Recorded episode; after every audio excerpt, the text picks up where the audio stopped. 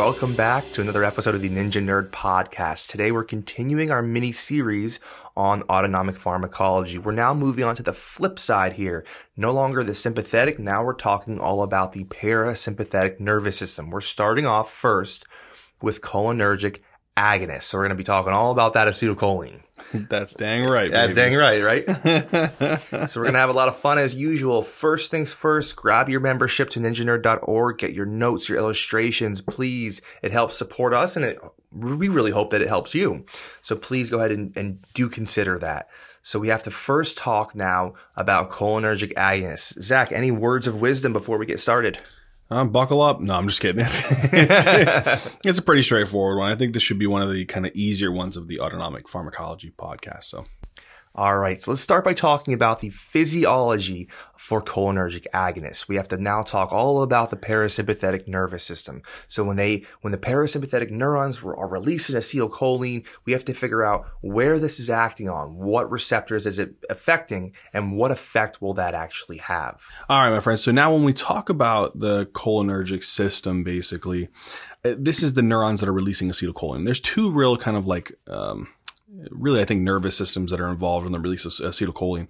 One is the parasympathetic nervous system. That's going to be the big one, but also the, the somatic nervous system. So don't forget that acetylcholine is released from somatic neurons onto skeletal muscles, which cause skeletal muscle contraction. Now, really quickly, when we talk about acetylcholine, there's two receptors that it binds to it to exert its effect. One is the nicotinic receptor. That's the one that's primarily, I just want you to spend your time focusing. It's primarily the one that is found on the skeletal muscle cell membrane, so at the neuromuscular junction. So if the somatic neurons release acetylcholine, it'll bind onto the nicotinic receptor, cause positive ions to flow into the cell, depolarize the skeletal muscle cell, trigger calcium release, and cause the skeletal muscle to contract. Boom. That's it. Okay? So there may be drugs that are acting as cholinergic agonists that can stimulate that particular receptor. They can act as a nicotinic receptor stimulator and increase sodium ion influx, cause depolarization, calcium influx, and cause the skeletal muscles to contract. Important to remember that. The other receptor that acetylcholine actually does bind to and exert a particular effect is muscarinic receptors. Now, this is the one that's more associated with your parasympathetic nervous system. So if your parasympathetic nervous system neurons are releasing acetylcholine, they're not releasing it onto skeletal muscle, my friends. They're releasing it onto things like cardiac muscle. They're releasing it onto glands. They're releasing it onto smooth muscle, stuff uh, of that effect. And so you need to know these muscarinic receptors. And really, I don't want to make it too complicated. I want us to focus on the most commonly utilized ones. And that's the M2 receptor. The M2 receptor, the muscarinic type 2 receptor, when acetylcholine binds onto this one, you really only find this one in the heart. And when I mean on the heart, it's primarily on the nodal system. So your AV node, your SA node, things that control your heart rate. When acetylcholine binds onto this M2 receptor, the M2 receptor triggers a cascade via the G inhibitory protein.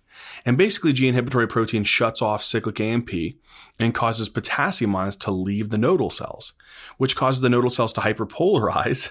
And if they hyperpolarize, they don't send action potentials as easily. So it blocks conduction if you think about that. So that can lower the patient's heart rate, right? So if I give a patient some type of medication, if you will, um, that is an agonist in this sense. It will treat effectively to reduce the patient's heart rate. You know, if you think about that again, if I'm I'm giving them a particular medication as a cholinergic agonist, it's going to bind onto the M2 receptor. If it binds onto the M2 receptor, it's going to cause again potassium ion efflux, hyperpolarize the cardiac cell, and cause them to have less conduction, and that can drop the heart rate.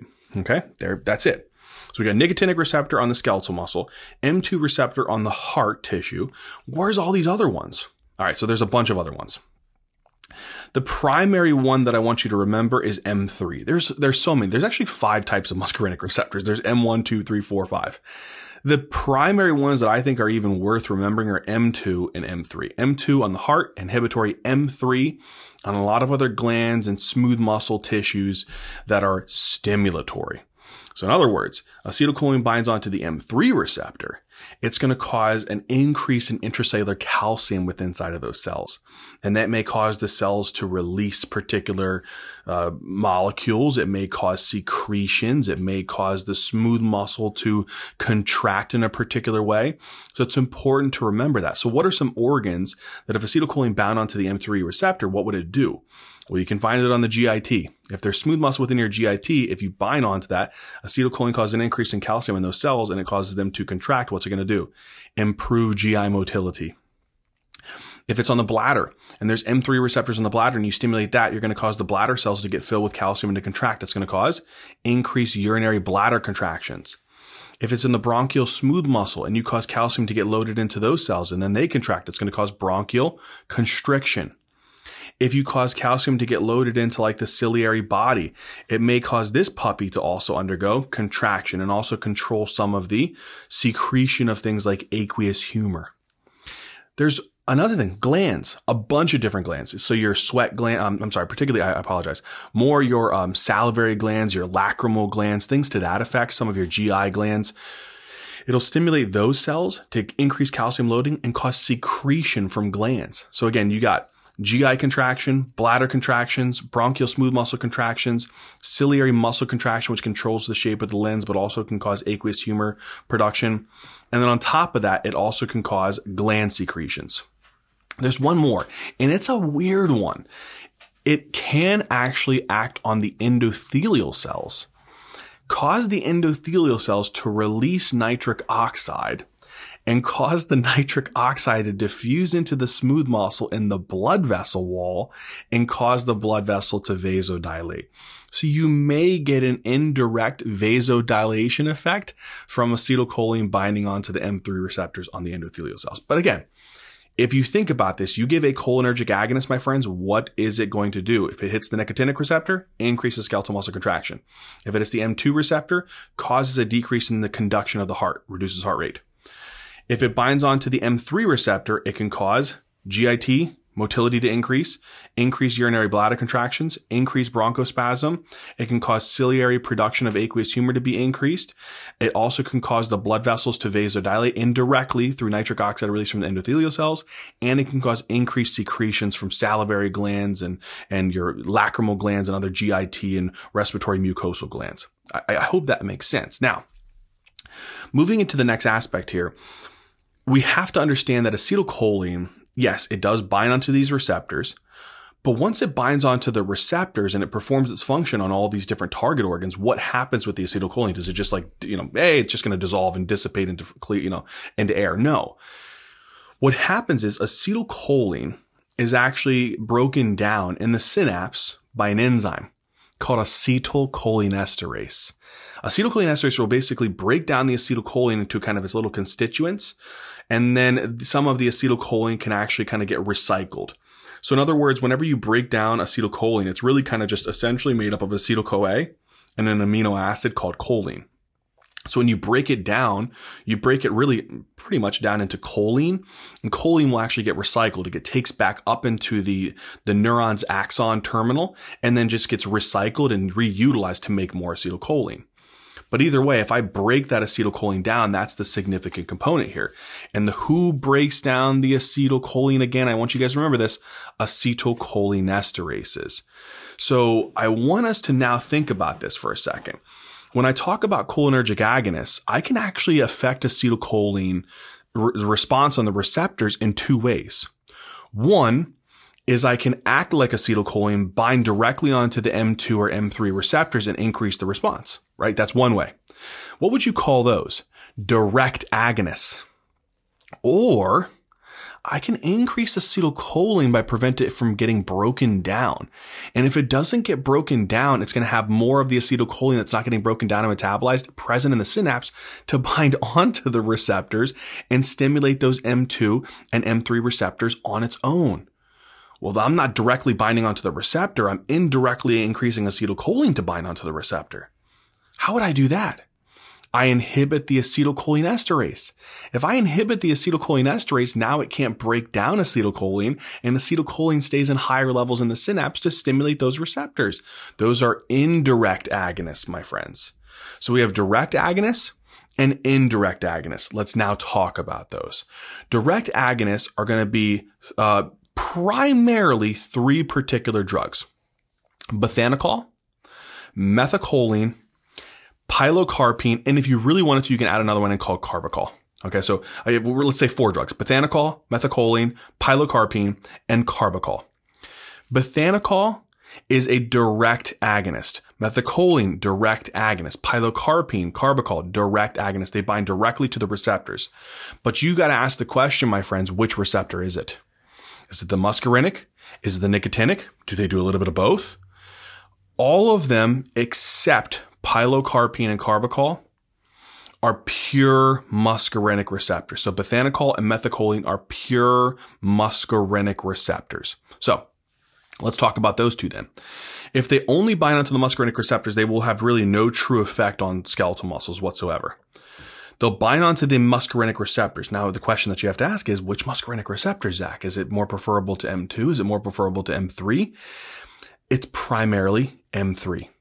So they'll bind onto the M3 receptors and the tissues that they prefer to bind onto is on the GIT, on the bladder. So if they bind onto the GIT smooth muscle, what are they going to do? They're going to squeeze that motherfucker and they're going to cause increased contractions and they're going to blow the patient's rectum out. No, I'm just kidding. But if you, if you think about it, a patient who has like an ileus and they're just not moving things along, or maybe they have a little bit of a gastroparesis, they don't have a lot of contractility of the muscle there because there's not a lot of nerve supply. If you give this drug, it literally will kind of decompress the bowels because it'll cause an increase in GI motility. The other one is in, um, patients because you're going to cause an increase in the urinary bladder contractions. If a patient's like postpartum, they just got post-op, some of the anesthetics are just kind of like wearing off yet, and they don't really have enough bladder contractions, you can give them this drug and it can literally cause urinary bladder contraction and eliminate urine pretty well. So there are drugs that can be given in post-op, postpartum urinary uh, retention or post-op or kind of like generally like ileus, uh, kind of post-op ileus or gastroparesis. They're kind of decent drugs. Methacholine. Okay, this one is loving the M3 receptor as well, but it only really prefers it in one particular area. It really only prefers this in the bronchial smooth muscle. So when you give methacholine, um, what happens is it actually is going to again bind onto the M3 receptors in the bronchial smooth muscle and cause what? Well, it causes contraction. Contraction of the smooth muscle will cause bronchospasm. Zach, why in the world would I give a bronchospastic drug to somebody? That's a terrible idea. We, we don't really give this as a true treatment. It's a diagnostic test. So in patients who have what's called uh, uh, asthma or COPD, particularly asthma, I, I may add, we want to know if their bronchial smooth muscle is hyperresponsive. So they're sensitive to any bronchospastic agent. So asthma patients are super hyper responsive. If you give them a little bit of methacholine, they will take it and, and cause an intense bronchospasm. And it'll cause their forced expiratory vital capacity or their forced expiratory volume within one second to drastically decrease, like sometimes more than 20% from their baseline. And so that's why we use it as a bronchial provocation test to help us to diagnose patients who have asthma that aren't presenting with an asthma exacerbation. So a patient comes in, they have a diagnosis or you think that they have asthma, but they're not exhibiting asthma symptoms. You can provoke their asthma symptoms with this drug. So that's the thing to think about. That's uh, referred to as the methacholine challenge test, right? That is correct, my man. Oh, brother. I always thought that was crazy. Like, here, let me give you uh, some drugs to absolutely make your condition way worse. yeah, exactly. I just feel so bad for the yeah, patient. it, it's definitely kind of a, a. I've never done it before, um, but it would definitely make my my my butthole pucker doing that one. I don't know if I'd be a very big fan of that yeah, one. I was saying, hey, sorry about this, but you're not going to like me. yeah, I know exactly. So that leads us into the last kind of like two drug category as a combo. This is your pilocarpine and your car- carbachol. Now, these do have a little bit of nicotinic receptor uh, agonism, and they also have a little bit of muscarinic receptor um, agonism. Um, when I say these, Carbachol is mainly the one that has the uh, nicotinic agonism, not as not so much with pilocarpine. Now the thing is, is do we use these often? To be honest with you, we don't really use these that often, the pilocarpine and the carbachol. But if you were to think about it, they love the muscarinic receptors. Okay, both of them. If they love muscarinic receptors, the question is, is which muscarinic receptors do they prefer? They actually prefer the M3 receptors. So if they prefer the M3 receptors, what you're going to see with this is that it's actually going to bind onto the M3 receptors that are present um, on the uh, generally on the pupil and then even on the, like the ciliary body. And so what happens here is if you think about it, if they bind onto the to the pupil muscle, so the pupil has two kind of uh, stimulation, dual innervation, if you will. Sympathetic causes dilation, parasympathetic causes constriction. So if you give this drug, you're going to kind of do what? Cause pupil constriction. if you constrict the pupil, what's really kind of weird with this is think about this, guys. When you constrict the pupil, you actually kind of cause the muscle itself to kind of be more thin and less bulky at the base. And so it doesn't block off what's called the canal of Schlemm. Such a weird name, but I love that name. I know. so whenever you kind of, you constrict the people, you, you make it like, th- you make it thin at the bases and not as chunky. So it doesn't compress that, uh, s- that scleral junction, corneal scleral junction of the canal of Schlemm and it improves aqueous humor drainage. So that's kind of an interesting concept here is that you can kind of, in a way, cause the pupil to constrict, thin out the bases, don't compress the sclerovenous sinus and improve drainage. So pilocarpine can be given topically in glaucoma patients who you really need to improve their drainage. Um, the other thing that we can use pilocarpine for is again, it loves the M3 receptors on the glands, uh, especially like the tear, uh, the lacrimal glands and the salivary glands. So in patients who have a disease um, of their salivary glands or the lacrimal glands, maybe they got like a ton of radiation to their head and neck, um, and they have what's called xerostomia, where they have like a dry mouth, um, and, or maybe they have Sjogren syndrome, um, which is kind of an autoimmune disease where they attack their lacrimal glands and salivary glands, and they can't produce a lot of like lacrimal fluid or salivary fluid, we can actually give this drug to hopefully help them to pump out some of that fluid. So that's another indication of pilocarpine. Um, the uh, other thing that you can do is you can you can reverse another drug called um, uh, atropine with pilocarpine as well, but that's usually it's to reverse the m- mydriasis effect. So atropine is an anticholinergic. So in other words, if it binds onto the M3 receptors that are present on the pupil, it'll cause pupil dilation, um, and that causes that can cause problems in certain patients with glaucoma. So you can actually reverse that with topical pilocarpine. So again, pilocarpine, carbachol, you can use these carbachol. I'm, I'm not going to lie to you guys. We don't use it that often. And the reason why is, is it has nicotinic and uh, muscarinic receptor agonism. And so that can be somewhat kind of like not a very uh, good side effect profile with that one. But pilocarpine can be somewhat utilized. And again, loves the M3 receptors that are present on the pupil and the M3 receptors present on the gland. So it can cause pupil di- uh, constriction, improving glaucoma uh, pr- pressures, and also can cause tear and salivary production in Sjogren syndrome or radiation induced kind of um, destruction of the glands as well. And then again, you can reverse atropine if the patient has too much pupil um, dilation from atropine. But that would be the big thing. So bethanechol, GI, uh, um, the bladder, going to cause contraction of those. Methacholine, bronchial smooth muscle. Pilocarpine, the primary one, gland secretion and pupillary constriction to treat glaucoma, and then reverses the mydriasis from atropine. There is um, one more uh, that I want you guys to know here, and this is another drug that is called adenosine.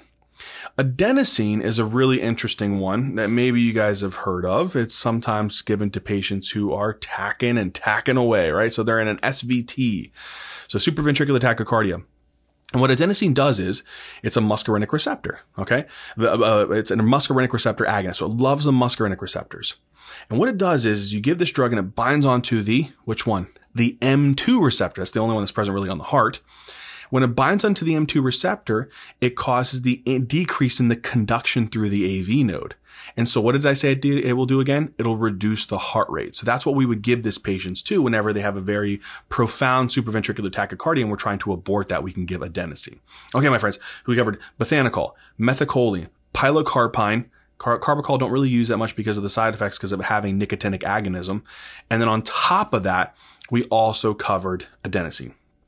Let's now move into the other ones that cause indirect agonism. In other words, they they inhibit acetylcholine, so they act as an acetylcholinesterase inhibitor.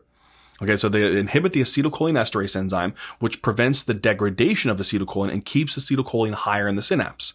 What are these drugs? All right, edrophonium is one, physostigmine, neostigmine, pyridostigmine, and there's ones that we'll really quickly uh, glaze over at the end of this called donepezil, rivastigmine, and galantamine. We're going to focus on the ones prior to that though. All right.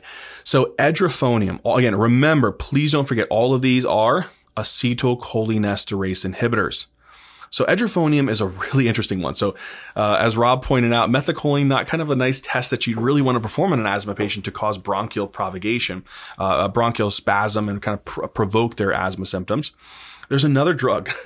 it's called edrophonium, but in a way, it's kind of a cool drug. I think it's actually kind of help, it can help you. So there's actually a benefit to this one. We don't commonly give it as much anymore, but I, I, I really thought it was a cool test. So patients may have a disease called um, myasthenia gravis. And in myasthenia gravis, they have acetylcholine receptor antibodies that basically attack the nicotinic receptors. When they attack the nicotinic receptors, they block the nicotinic receptors and prevent acetylcholine from binding. Um, and then acetylcholine, if they can't bind, they don't perform muscle contraction and the patient develops weakness, very profound weakness. So what you can do is, is you can give them this drug called edrophonium. And here's the key thing. Edrophonium is crazy short acting. I mean, it doesn't really last very long. It's very quick. You give them edrophonium. Edrophonium will inhibit the acetylcholinesterase. Acetylcholinesterase won't break down the acetylcholine. And so your acetylcholine levels in the synapse start increasing and increasing and increasing that it pushes the acetylcholine antibodies in myasthenia gravis out of the active site on the nicotinic receptor. And then acetylcholine now can bind onto the nicotinic receptor because it's kind of like a competitive kind of concept. So if you have, you increase the amount of acetylcholine, you can cause it to beat out the, uh, the receptor antibody at that site and then bind onto the nicotinic receptor, load it with sodium, depolarize it, calcium release and skeletal muscle contraction, which will improve the patient's strength. So we actually give this as a drug, which I find fascinating in patients who you don't know if they have myasthenia gravis. If they have this, you give them the drug. What do you think is going to happen? It's going to improve their symptoms, which is really cool. What Rob might not be a fan of is let's say that you're wrong and the patient doesn't have um, myasthenia gravis. Let's say that they have a, uh, the unfortunate cholinergic crisis. In other words, you you gave them another drug that we're going to talk about in a second called pyridostigmine, but you just gave them like way too high of a dose. When you gave them too high of a dose, it was inhibiting way too many of those acetylcholine esterases and the acetylcholine levels were just way too high that the muscle was getting overstimulated and it was causing weakness in that way. Okay. In those ways, cholinergic crisis and myasthenia gravis can be sometimes difficult to differentiate. Guess what I could do to differentiate them? If it's myasthenia gravis and a crisis there and I give them edrophonium, it would improve their strength. If I give them edrophonium, I'm going to cause even more inhibition of the acetylcholine esterase, increase the acetylcholines even more shortly, and worsen their cholinergic crisis if that's the situation. So it was it used to be a really cool test to kind of decide. Like patient comes outpatient, they're like, "Man, doc, I don't know what's going on with me," and you're not sure. Dang it, I'm giving them pyridostigmine for their myasthenia gravis. Could this be I gave them too much pyridostigmine, or could it be because their myasthenia gravis is getting worse? All right, here, take some edrophonium, shoot you up with it. If you get better, it's a crisis of your myasthenia. If you get worse, it's I got to drop the dose of your pyridostigmine. Pretty cool though, right, Rob? It is pretty cool. Yeah. So I think that's kind of an interesting concept. But again, big thing to remember is it's inhibiting the acetylcholine esterase to increase the acetylcholine at what site primarily, my friends? Please don't forget this primarily at the skeletal muscle site. So it's going to really affect the nicotinic receptors. Physostigmine is another one. Now this one again, inhibits acetylcholine esterase, which increases the acetylcholine. With this one, you're going to see some interesting concepts with this one. So it loves to bind on to the muscarinic receptors. So it loves to bind on to the M3 receptors primarily. So it'll hit the GIT. So it'll cause increased GIT muscle contractions. It'll hit the bladder, so it'll increase the bladder contractions. It'll hit the um, uh, the pupil and cause pupillary constriction, which can improve uh, sclerovenous drainage, which improves glaucoma. And on top of that, it may be a reversal agent for anticholinergic drugs. So, you know, when patients take like atropine, too much of it, or they take antipsychotics or tricyclic antidepressants and they overdose on them, those are anticholinergics. I can give them a cholinergic drug to oppose that. So those are other indications for physostigmine. Okay. One of the downsides to this drug, please be careful with it. High doses can cause um, seizures or convulsions. So please be careful with that. Neostigmine is the next one. Neostigmine is a really interesting one as well. So it, again, it, it, inhibits the acetylcholinesterase. And what I think is really important here, and I don't know if I maybe enunciated this enough, but when you inhibit acetylcholinesterase, you increase the acetylcholine synapses all over the body. It just may be that some of them prefer the neuromuscular junction or they prefer some of the muscarinic receptor sites at other target organs. So just please be aware that edrophonium, it just happens to be really, really good in the neuromuscular junction. Physostigmine happens to be really good at any of the muscarinic receptor sites. Neostigmine is another really interesting one. So neostigmine actually is going to act on, again, the M3 receptors. So it'll increase the acetylcholine in the synapse by inhibiting the acetylcholinesterase, won't break down acetylcholine. More of the acetylcholine will bind onto the M3 receptor. So you're going to get increased GI motility, increased urine, uh, urinary bladder contraction. That's one thing. But it really powerfully loves to hit those nicotinic receptors in the neuromuscular junction. If you hit those receptors at the neuromuscular junction, you're going to do what? Increase the what? Contractility. So this is very, very beneficial in patients who are having weakness due to not getting enough nicotinic receptor stimulation. So in patients who have myasthenia gravis or Lambert-Eaton syndrome, neostigmine may be pretty beneficial. Another drug that's actually a little bit more beneficial than neostigmine um, is pyridostigmine because it's just a little bit longer um, action uh, half lifetime. So you may get a little bit more benefit from this one. So neostigmine, pyridostigmine, very similar kind of effect. They're going to inhibit the acetylcholinesterase, increase acetylcholine in the synapses at both the M3 receptors, so the increased GI motility, increased urinary bladder contractions, but they're also going to do what, my friends?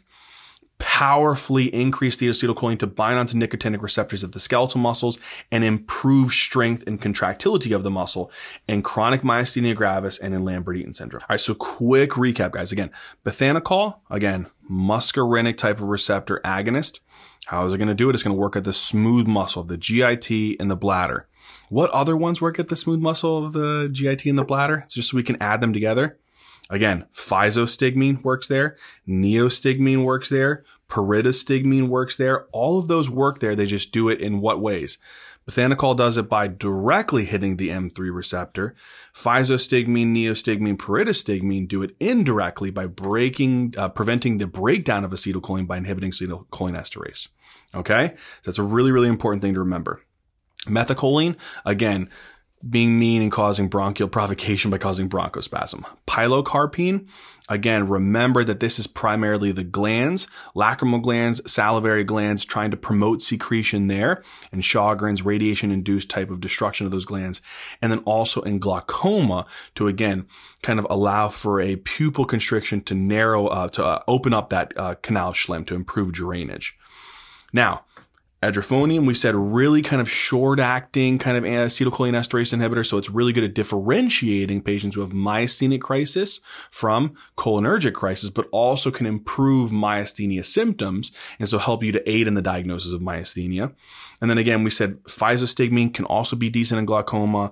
And then we also talked about how it can even reverse some of the anticholinergic toxicity. Just be careful at high doses can cause convulsions one other drug category that we got to hit here.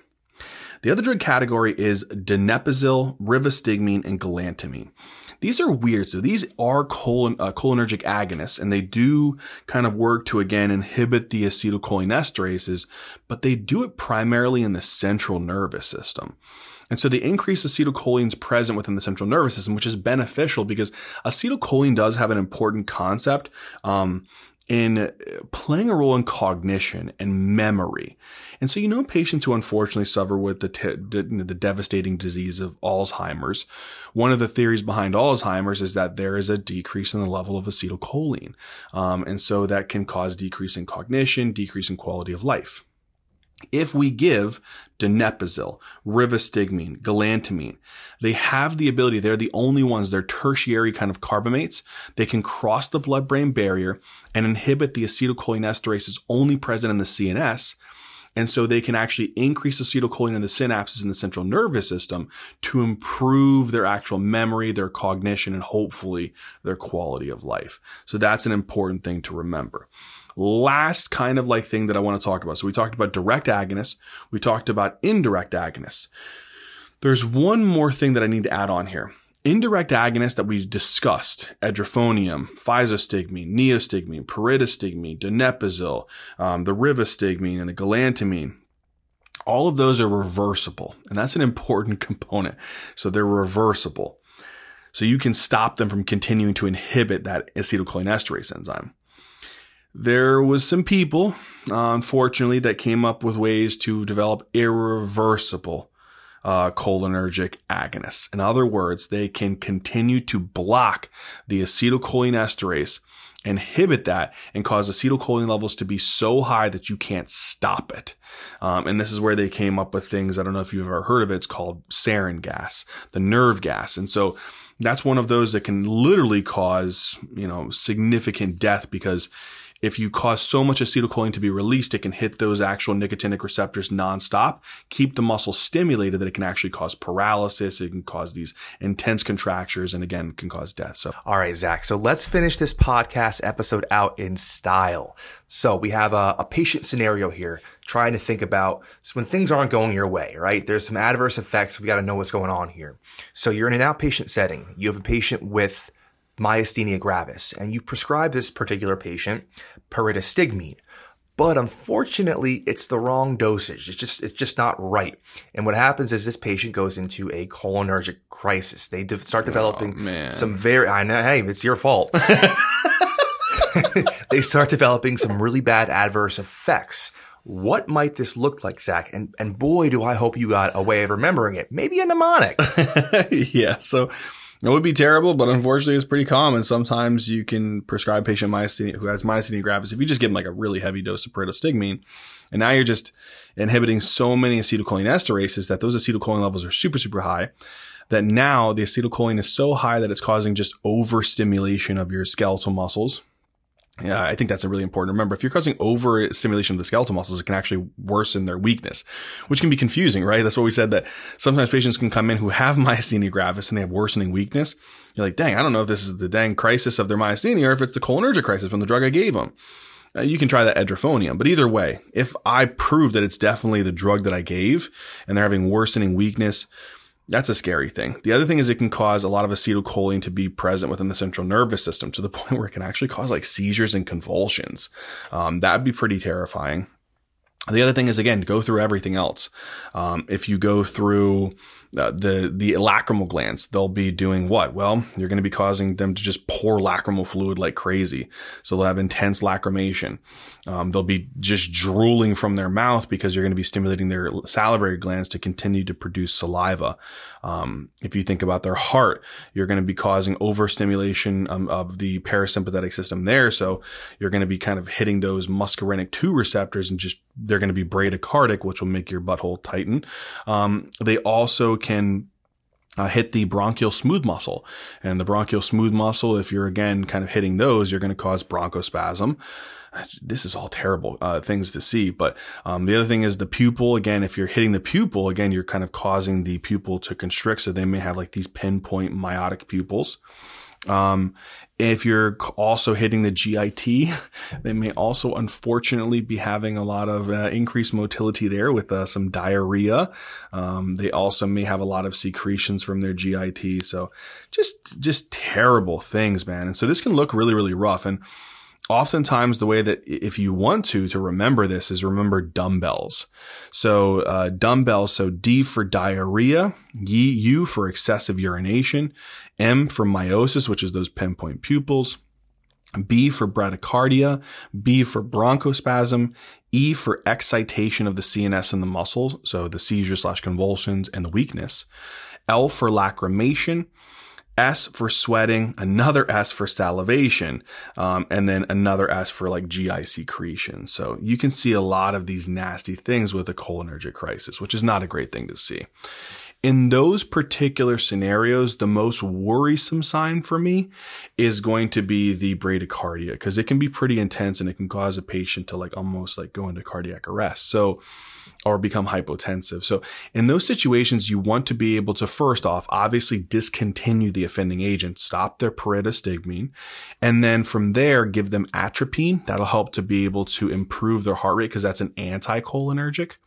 And then I would also give them maybe something considerably like um, pralidoxime Um, pralidoxime is also going to be beneficial because again, it's going to be an anticholinergic and try to oppose all of these other actions. So you can do atropine by itself, or you can give pralidoxime, and hopefully with the anticholinergic drug as the antidote, it'll basically block all the excessive amount of acetylcholine in the, again, the GIT causing diarrhea, the urinary bladder causing excessive urination, the pupil causing miosis, the uh, heart causing bradycardia, the smooth muscle in the bronchus causing bronchospasm, the muscles in CNS causing convulsions and weakness and blocking the salivary glands and the lacrimal glands, preventing a lot of salivation and kind of uh, secretions there as well. So that's hopefully the goal with these and hopefully something that you don't really see. But I tell you what, you'd have to give them some I would have had to give them some pretty heavy doses of pyridostigmine to see that, but it is possible, and do be aware of that, my friends. All right. Well, there you have it. We have covered cholinergic agonists. We are all done with this one. We're going to keep moving on, though. The next episode we're going to move on to is muscarinic antagonists, and we hope to see you there.